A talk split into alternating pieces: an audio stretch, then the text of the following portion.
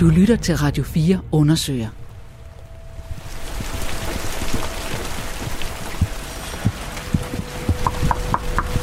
Vi står foran døren hos den, vi tror er den kvinde, vi har været på sporet af i månedsvis.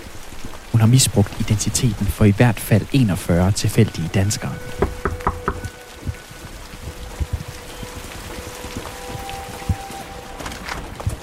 En kvinde åbner døren på klem. Hej. Hun nikker, så det er hende, vi leder efter. Og selvom vi ikke har sagt, at vi ville komme forbi, er vi ikke helt uventet. Det er fordi, vi vil gerne snakke med dig om... Øh, jeg ved ikke, hvad for en sag det er. At du har fået udleveret noget morfin, ja,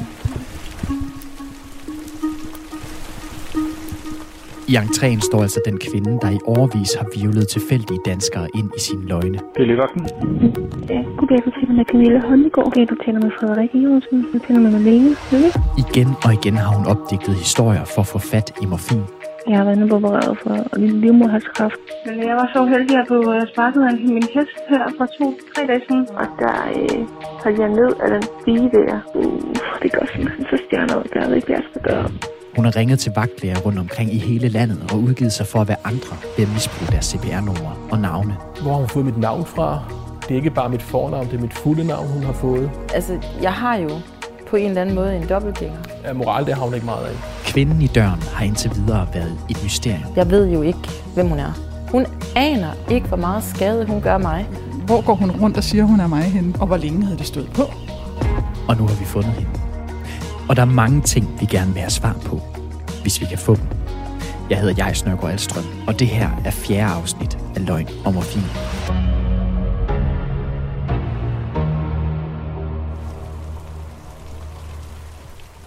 Halvt skjult af døren står kvinden, som vi har let efter.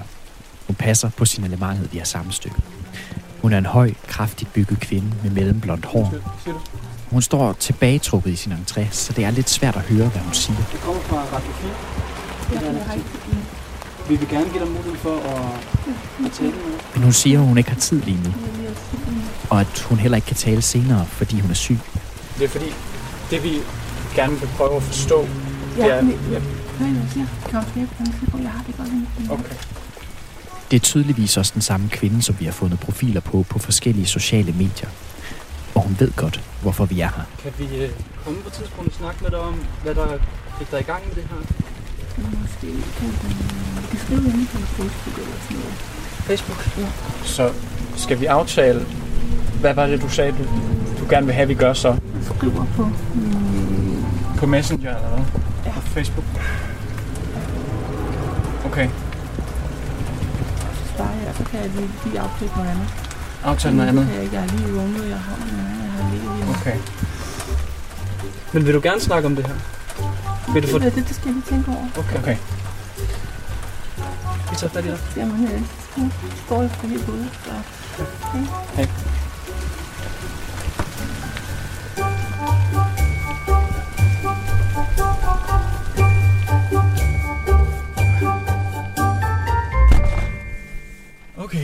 Lang køretur for ikke ret meget. Men altså... Hvad kan vi konkludere? Hun vil ikke tale med os. Hun vil, hun vil gerne have, at vi skriver til hende. Hun vil ikke lukke os ind. Men hun vidste godt, hvorfor vi kom. Ja, hun benægtede ikke sagen. Altså hun havde den her forpinte stemme på, som vi har hørt. For nogle optagelser. Ja, man kunne kende stemmen. Ja. Øh, det vil sige, øh, det var, det, det var helt tydeligt, da jeg hørte øh, hendes øh, hende tale, at det var hende, jeg har hørt på de bånd her. Talt meget lavmældt. Mm. Svært at høre, hvad hun sagde først. Træk hurtigt sygdomskortet. Ja. Man kan jo ikke gøre så meget. Hvis, hvis hun er syg, Nej. så er hun jo syg. Mm. Men man kan da have sin tvivl, når man har hørt alle de optagelser. Mm. Om hun taler sandt den her gang. Ja. Allan Christiansen og jeg sidder her i bilen og er i tvivl om, om vi er blevet narret. Om det nu er os, der er de godtroende, ligesom de læger, hun har snydt for morfinrecepter. For det første ved vi, at vi har at gøre med en, der lyver. For det andet, så har hun brugt den her undskyldning før, altså at hun er syg. Som vi fortalte sidste gang, så er hun blevet tiltalt i en sag på grund af sine svindelnummer. Den sag skulle have været for retten, men hun har to gange fået udskudt retssagen mod sig ved at melde sig syg på dagen. Sidste gang var hendes forklaring, at hun havde fået corona. Jeg, jeg, altså, jeg kunne bare godt tænke mig lige, altså jeg kunne virkelig godt tænke mig at forstå, hvad det er, der har drevet hende til det her. Det er, der er det der store hvorfor for mig her. Hvad er lidt frem til, at man øh, igennem så mange år kan lave sådan et, et svindelnummer på den her måde. Som jo faktisk virker som et besværligt svindelnummer, hvis du spørger mig. Det er i hvert fald altså, krævende. Ja. Det kræver meget planlægning. Mm. I retssagen er hun tiltalt for bedrageri, men det er ikke de ofre, du har mødt i den her sag, hun er tiltalt for at bedrage. Hendes misbrug af deres identitet er godt nok en del af bedraget, men det kvinden har gjort mod dem er ikke strafbart. Så anklageren har i stedet rejst tiltal mod hende for at bedrage det danske sundhedsvæsen, så det danske sundhedssystem har lidt et tab af morfin. Sagen er en tilståelsessag, men den er altså indtil videre blevet udskudt to gange, fordi kvinden har meldt sig syg.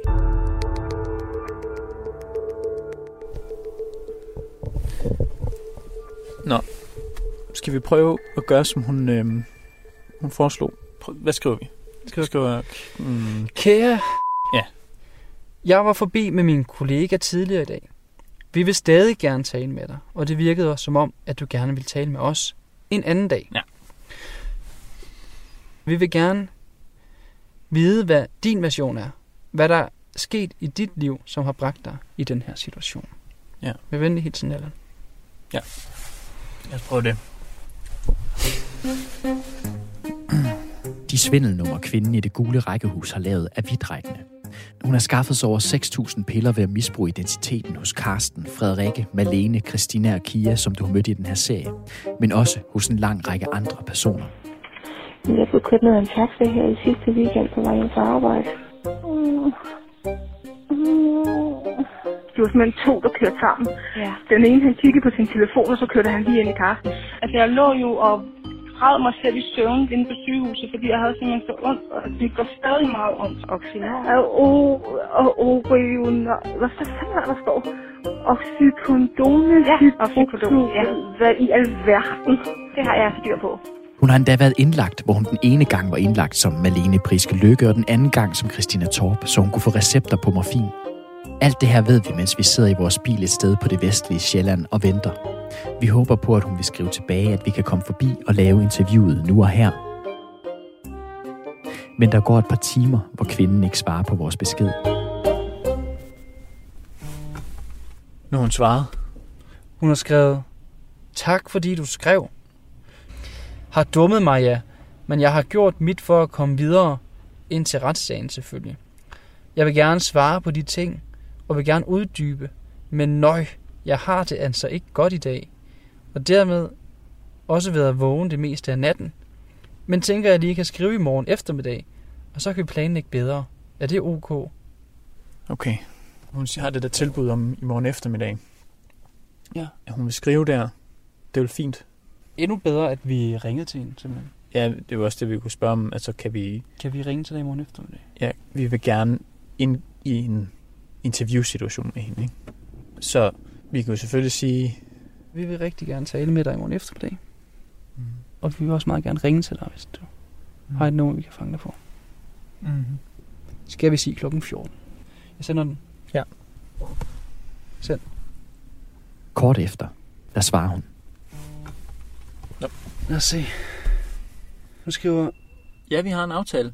hun skriver, jeg skriver lige, når jeg er kommet hjem i morgen, så kan vi aftale om klokken 14 stadig passer.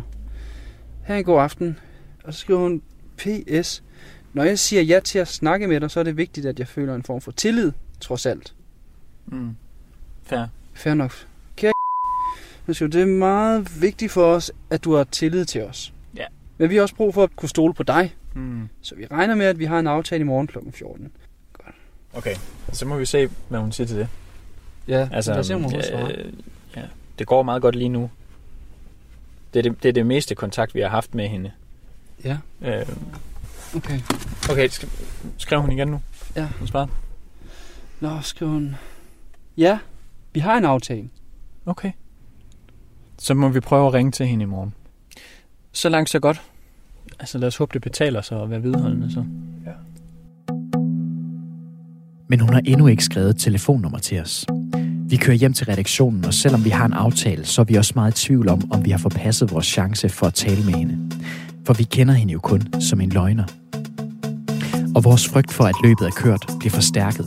For dagen efter, da vi har vores aftale, der skriver hun til Allan, at hun ikke kan lave interviewet i dag, fordi hun stadigvæk er syg. Så vi aftaler, at vi venter et par dage med interviewet, så hun kan komme ovenpå igen. Allan og hun aftaler et nyt tidspunkt. Men da vi når den dato, så er hun syg igen, men med en ny og værre sygdom.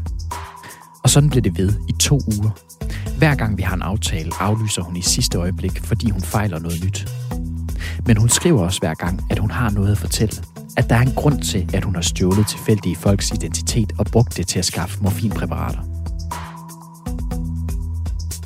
Og så, efter to uger, skriver hun et telefonnummer til Allan med beskeden om, at interviewet skal være i dag kl. 12 præcis.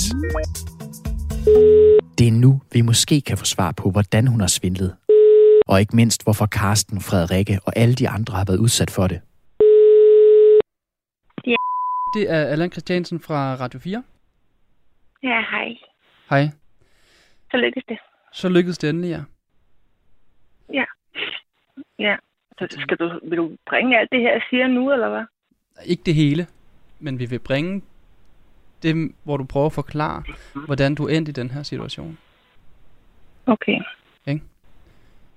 Og nu er der så den her sag. Og øhm, jeg har læst anklageskriftet, og ja, hvordan forholder du dig til, det, til den anklage? Jamen, øh, umiddelbart, der er det jo, fordi jeg melder mig, øh, hvad hedder det, skyldig, fordi det var mig, der hentede det. For jeg synes, der er jo ikke nogen grund til at, altså, vi skal godt sige det, som det er. Kvinden fortæller, at det hele begynder, da hun er til en fest. Her møder hun en ungdomskæreste. Og så var vi lidt sammen, sammen, sammen. Øhm, og så, desværre, så var jeg sammen med en kæreste på det tidspunkt, og øhm, jeg var ham utro. Så selvom hun har en kæreste derhjemme, indleder hun et forhold med sin gamle flamme, og en dag, da de er ude og køre en tur i hans bil, så stopper han pludselig ved et apotek, og han beder hende gå ind og hente noget medicin for en, han kender. Så jeg sagde, ej, vil du ikke nok gøre mig en tjeneste? Vi sad i bilen, vil du ikke nok gå ind og hente min medicin? Så sagde han, okay, men du, så, du får nogle penge for det og sådan noget. Og jeg tænker, jeg havde ikke nogen penge, det jeg var arbejdsløs, og jeg tænkte, okay, så får jeg 100 kroner for det, fint nok. Han giver hende et CPR-nummer og et navn, og så går hun ind på apoteket og henter medicinen. Men et par dage efter fortæller han, at han slet ikke kender den person, CPR-nummeret tilhører. Og nu vil han have hende til at hente mere medicin. Så sagde jeg, hvad fanden foregår der? Hvorfor, hvad er det, hvad, jeg gider ikke at hente noget, jeg ved ikke, hvad jeg kan komme i problemer. Så sagde han, du er allerede i problemer. Og der plus han truede mig med, at øh, altså, han, han er sådan en skummel type, ikke? Altså med altså, stor mand og med tatoveringer og skaldet og ja, så det, der, det, der Øhm. fik dig til at fortsætte efter den ene gang, det var, at øh, han troede... Han blev ved med at at- troede mig. Ja, der var tre ting i det, at han kunne øh, gå til politiet omkring det der med, at jeg havde hentet det en gang allerede. At jeg havde, hvad det hedder, um, været sammen med ham selvfølgelig. Og så plus det der med, at, at ja, han kunne tæve min familie, hvis det var, han havde lyst. Og, og han kendte folk. Jeg tror, han sagde, at han kendte folk, som 120 ville øh, brække din lille finger. Og jeg tænkte bare, shit, man. Hvor fik du de Hvor han kommer, dem, dem gav han mig. Så nogen han havde skaffet. Altså, jeg er ikke noget computergeni. Hvordan gav han dem? Øhm. Altså på en seddel, eller en besked, eller... Han gav mig dem en, på nogle papirer. Jamen, han sagde bare, at det var nemt nok at gå ind på nettet og finde dem. Så med CPR-nummer i hånden beder han hende om at ringe til vagtlæger og udgive sig for at være dem, de har CPR-nummerne på. Og vi sad der, og så fortalte han mig, han havde fortalt mig, sådan, hvad, hvordan jeg skulle sige det, hvordan jeg skulle lyde det, hvordan jeg skulle komme med den historie der, og han havde brækket nogle ribben på et tidspunkt, sagde han, hvor han sagde, at øh, det var sådan, jeg skulle sige det. Fordi der havde han været inde et eller andet sted, hvor han havde fået dem. Og det skulle jeg sige. Ifølge kvinden sidder hun altså nu i saksen. Hun fortæller os, at hun ikke kan lide at udgive sig for at være andre, og at hun også siger det til den mand, der afpresser hende han begynder at sige, ved du hvad, hvis du er så bange for at gøre det og hente andres medicin, så gå til din egen læge, og, fordi han vidste jo godt, at jeg har en kronisk tarmsygdom, hvor jeg engang imellem, og det er godt nok, at jeg har dog aldrig fået så stærk medicin. Men så gik jeg til egen læge og bad om det, og så gav jeg ham det. Jeg skal lige forstå noget. Fordi du siger, at øhm, du går til din egen... Han siger, så må du gå til din egen læge og få de her piller. Ja. Så gik du til din egen læge, og hvad var det så for nogle piller, du fik? Det var nogle, øh, åh, det var nogle panodil og nogle oxycontin, tror jeg det var. Ja, det var det. Og hvorfor fik du Oxycontin af din egen læge? Fordi jeg har morbus Crohn. Jeg havde så ondt. Jeg havde virkelig også ondt, det havde jeg, men jeg havde da aldrig nogensinde fået sådan noget øh, voldsomt før. Gik du bare op og bad om at få det? Ja, jeg sagde bare, jeg havde, øh, altså, ja, jeg havde simpelthen så ondt. Så kvinden går altså nu til sin egen praktiserende læge, og under dække, at hun har brug for hjælp til at behandle sin tarmsygdom morbus Crohn, får hun udskrevet Oxycontin, altså det her stærkt vanedannende morfinpræparat, som der også er et sort marked for. Pillerne skal hun aflevere til sin skumle ungdomskæreste, men undervejs begynder hun også at tage nogle af dem selv. Min mor, hun fik konstateret kræft, og der, jeg tror, at jeg var simpelthen stresset over det. Jeg begyndte med at få sundt i maven. At det gik direkte i min sygdom. Altså min tarmsygdom. Jeg var simpelthen syg hele tiden og havde pisse ondt. Så jeg, da jeg havde fået det der, hentet noget, fået noget medicin af min egen læge, der begyndte jeg at tage noget af det. Og så efter min mor stod efter et års tid, efter hun var død, der begyndte jeg bare, jeg havde slet ikke fået bearbejdet det der med min mor. Så jeg begyndte bare at tage mere og mere. Nu hvor hun har taget af de piller, ekskæresten skulle have haft, står hun i gæld til ham. Så jeg betalte af langsomt, langsomt, langsomt. Og så begyndte han langsomt at lade mig være. Så kvinden fortæller altså, at hendes historie er sådan her. Hun møder en gammel kæreste, som begynder at afpresse hende til at snyde sig til morfin. Hun kan ikke lide hans plan om, at hun skal udgive sig for at være andre, så hun overbeviser sin egen læge om, at hun har brug for morfinen. Men på grund af personlige problemer, så begynder hun at tage nogle af pillerne selv, og derfor mener hendes tidligere kæreste, at hun nu skylder ham penge for de piller, hun har taget. Og da hun får betalt den gæld af, slipper han sit tag i hende. Men det betyder ikke, at hun er sluppet for alle sine problemer. Jeg er blevet afhængig af det. Men hvis jeg ikke tager noget, så ligger jeg og har det så skidt og kan ikke gøre noget som helst. Der. Og da hun så på et tidspunkt får en ny læge, vil den nye læge ikke være med til at give hende flere af de her stærke piller. Så i stedet så prøver hun at skaffe dem på det sorte marked. Men de var simpelthen alt for dyre. Jamen, de han ville have 200 kroner for en tablet af sådan en øh, 20 milligram eller sådan noget. 200 kroner for sådan en tablet. 200 kroner per pille, det har hun ikke råd til. Men hun fortæller, at uden pillerne, der får hun det dårligere og dårligere. Jeg tænkte bare, hvad fanden skal jeg gøre? Jeg, altså, jeg, jeg har prøvet bare at tage et koldt tykker. For helvede, jeg har aldrig nogensinde haft det så slemt. Aldrig nogensinde haft det så slemt. Hvordan havde du det? Ej, men jeg lå jo rystet. Altså, det hele, det rystede jo bare. Jeg havde øh, sveden rent af mig. Altså, det havde ondt i maven, og det er som om, at der var små myrer inde i hele min krop. Altså, så jeg ville ikke ønske det for min værste fjende. Så hvad gør man så? Hun kender til en anden mulighed. Hun kan begynde at ringe til vagtlægerne med de CPR-numre, hendes ekskæreste gav hende. Så prøvede jeg det. Altså, jeg fandt nogle af de der, jeg åbenbart så havde jeg det i jakkelommen, nogle af dem, de der. Øhm, og så ringede jeg bare op. Prøvede jeg bare at gøre det selv. Hvad sagde du? Jeg, tror, jeg sagde noget med, at jeg var kommet til skade eller sådan noget, og, eller altså, at lægen ikke lagt den ned, eller jeg kan Undskyld, jeg er 100% ærlig, jeg ved simpelthen ikke, hvad jeg, jeg tror, det var et andet. Jeg kan ikke huske, jeg kan huske, om det var den samme historie, jeg fortalte. Men jeg tror bare også, når jeg ser tilbage, som en, der ikke tager dem mere, at man er desperat. Man vil gøre hvad som helst, når man har det så skidt, og det er ikke fordi, jeg havde det sådan der på det tidspunkt. Det er jo ikke så meget for at blive, hvad kan man sige, høj. Det var bare for ikke at have abstinenser, sådan havde jeg det. Jeg undrer mig over, hvor fik du hele tiden nye CPR-numre fra? Fordi det fortsatte jo efter, du ikke kendte til ham her mere. Jamen, jeg havde jo nogle af dem, hvor det var. Jeg tror faktisk godt, jeg prøvede at søge på nettet, hvor jeg, hvor jeg fandt nogle stykker. Og det var rigtig nok det, han sagde, altså det der med at søge. Men nogle gange, så var det jo genganger, tror jeg, det var. Og så var det... På et tidspunkt havde han også givet mig nogen, hvor jeg havde sagt, nej, det vil jeg ikke. Og så havde jeg også dem. Altså. Du siger på et tidspunkt, at du får muligheden for at købe det sort, de her piller her. Mm-hmm. Du siger, at du skal give 200 mm. kroner for en, for en pille med 20 milligram. Er der så mm. ikke noget i dig, der også tænker, hvis jeg kan skaffe de her piller selv, så kan jeg jo faktisk være den, der får 200 kroner per pille? Nej, fordi jeg vil ikke... Øh, når du tænker på at sælge dem. Ja. Jamen, jeg brugte dem jo selv. Så ifølge kvinden driver afhængigheden hende ud i de udførlige løgne. Dem, vi har hørt så mange af. faldet ned og stige minimum to meter og slået ribben hele vejen ned og landet på kasse med halebenet. Nu er du kraft. Nu er du kørt galt på cykel. Nu er du faldet ned af et stillads. Det er surrealistisk for mig at tænke på, at der har ligget en kvinde i en seng og sagt mit fulde navn, CPR-nummer, og det er bare slet ikke mig. Og hun begynder at tage mere og mere drastiske midler i brug for at få fat på pillerne. Som for eksempel, da hun udgiver sig for at være en anden og bliver hentet af en ambulance efter at være faldet ned af en trappe.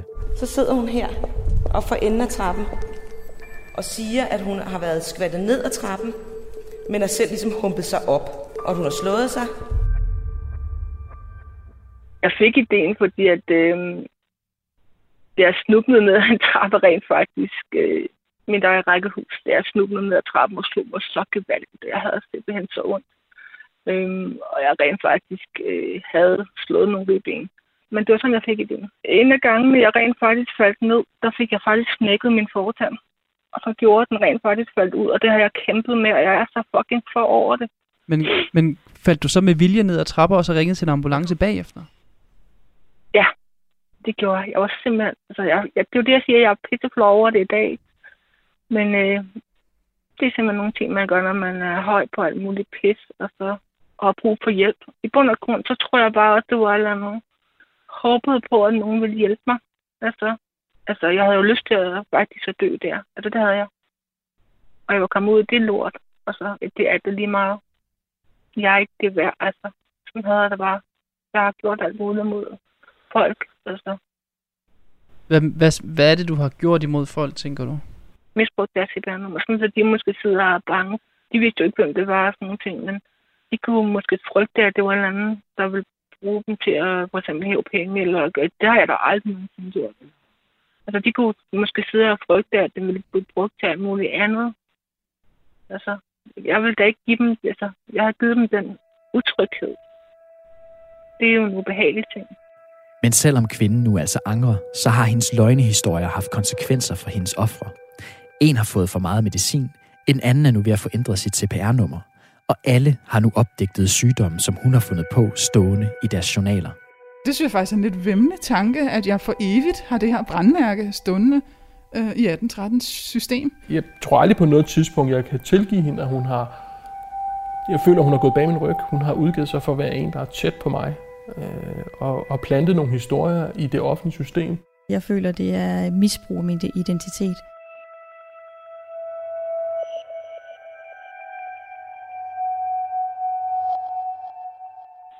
Jeg har det ikke godt med det. Jeg har virkelig, altså, jeg bøder for det. Jeg bøder for det i allerhøjeste grad, og det gør jeg, fordi jeg har det ikke godt. Altså, jeg har det helvede til. Det er, er ting, jeg har gjort. Er det dårlig samvittighed? Ja, det er det.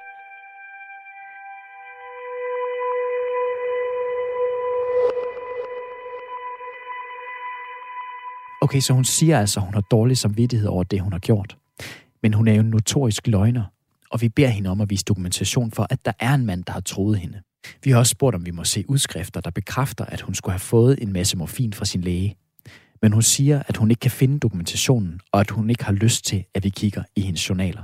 Jeg har jo hørt mange lydoptagelser af dig. Jeg har hørt nogle af de historier, du har fortalt. Altså, jeg har faktisk hørt dig lyve rigtig mange gange. Hvor, ja. Hvorfor er det, at jeg skal tro på dig i dag? Hvorfor skal jeg tro på den historie, du fortæller? Men jeg, hvad mener du? Jeg har da ikke nogen grund til at leve nu. Jeg har jo ligesom udleveret mig selv og sagt, at ja, det er mig. Uanset hvordan det startede, så har jeg jo også gjort noget galt. Hvorfor? Så kunne jeg jo bare sige helt fra starten af, jeg har overhovedet ikke noget med det at gøre. Det er kun andre, der har været... Altså, hvorfor skulle jeg så ikke bare gøre sådan og sige, at det er andres skyld? Jeg tager jo skylden. Jeg siger bare, at der er en grund til, at det er sket. Og det er sådan, det startede. Men det er sådan, det sluttede. Vi finder ikke ud af, om det her bare var endnu en løgn i rækken. Men det er i hvert fald hendes forklaring på, hvorfor hun i overvis har misbrugt andres CPR-numre og udgivet sig for at være dem. Men en ting er sikkert. Retssagen mod hende er blevet udskudt flere gange. Men det ser ud til, at hendes sag kommer for retten til efteråret. Og her følger vi selvfølgelig med. Og helt sikkert er det også, at det her var fjerde afsnit af Løgn nummer 4. Irene Nørgaard er redaktør, og det var klippet og tilrettelagt af mig. Jeg hedder Jejs Nørgaard Alstrøm og er Cecilie Sønderstrup og Allan Christiansen.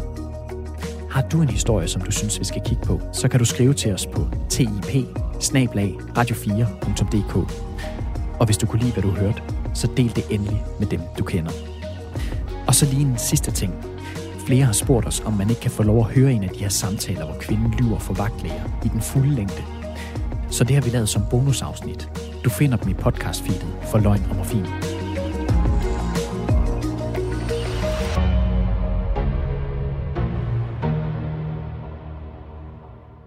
Hvis du godt kunne lide den her podcast, så har vi fra Radio 4 Undersøger også lavet en anden podcastserie, du måske vil kunne lide. Den hedder Forsvarets skjulte forurening, og i den afslører vi, hvordan det danske forsvar i overvis har forurenet med store mængder af de problematiske kemikalier, der går under navnet PFAS på flere af sine områder. Og vi afslører, at forsvaret har vidst det i flere år, men uden at gøre noget ved forureningerne. Find podcasten ved at søge på Forsvarets skjulte forurening i Radio 4's app, eller der, hvor du ellers lytter til podcasts.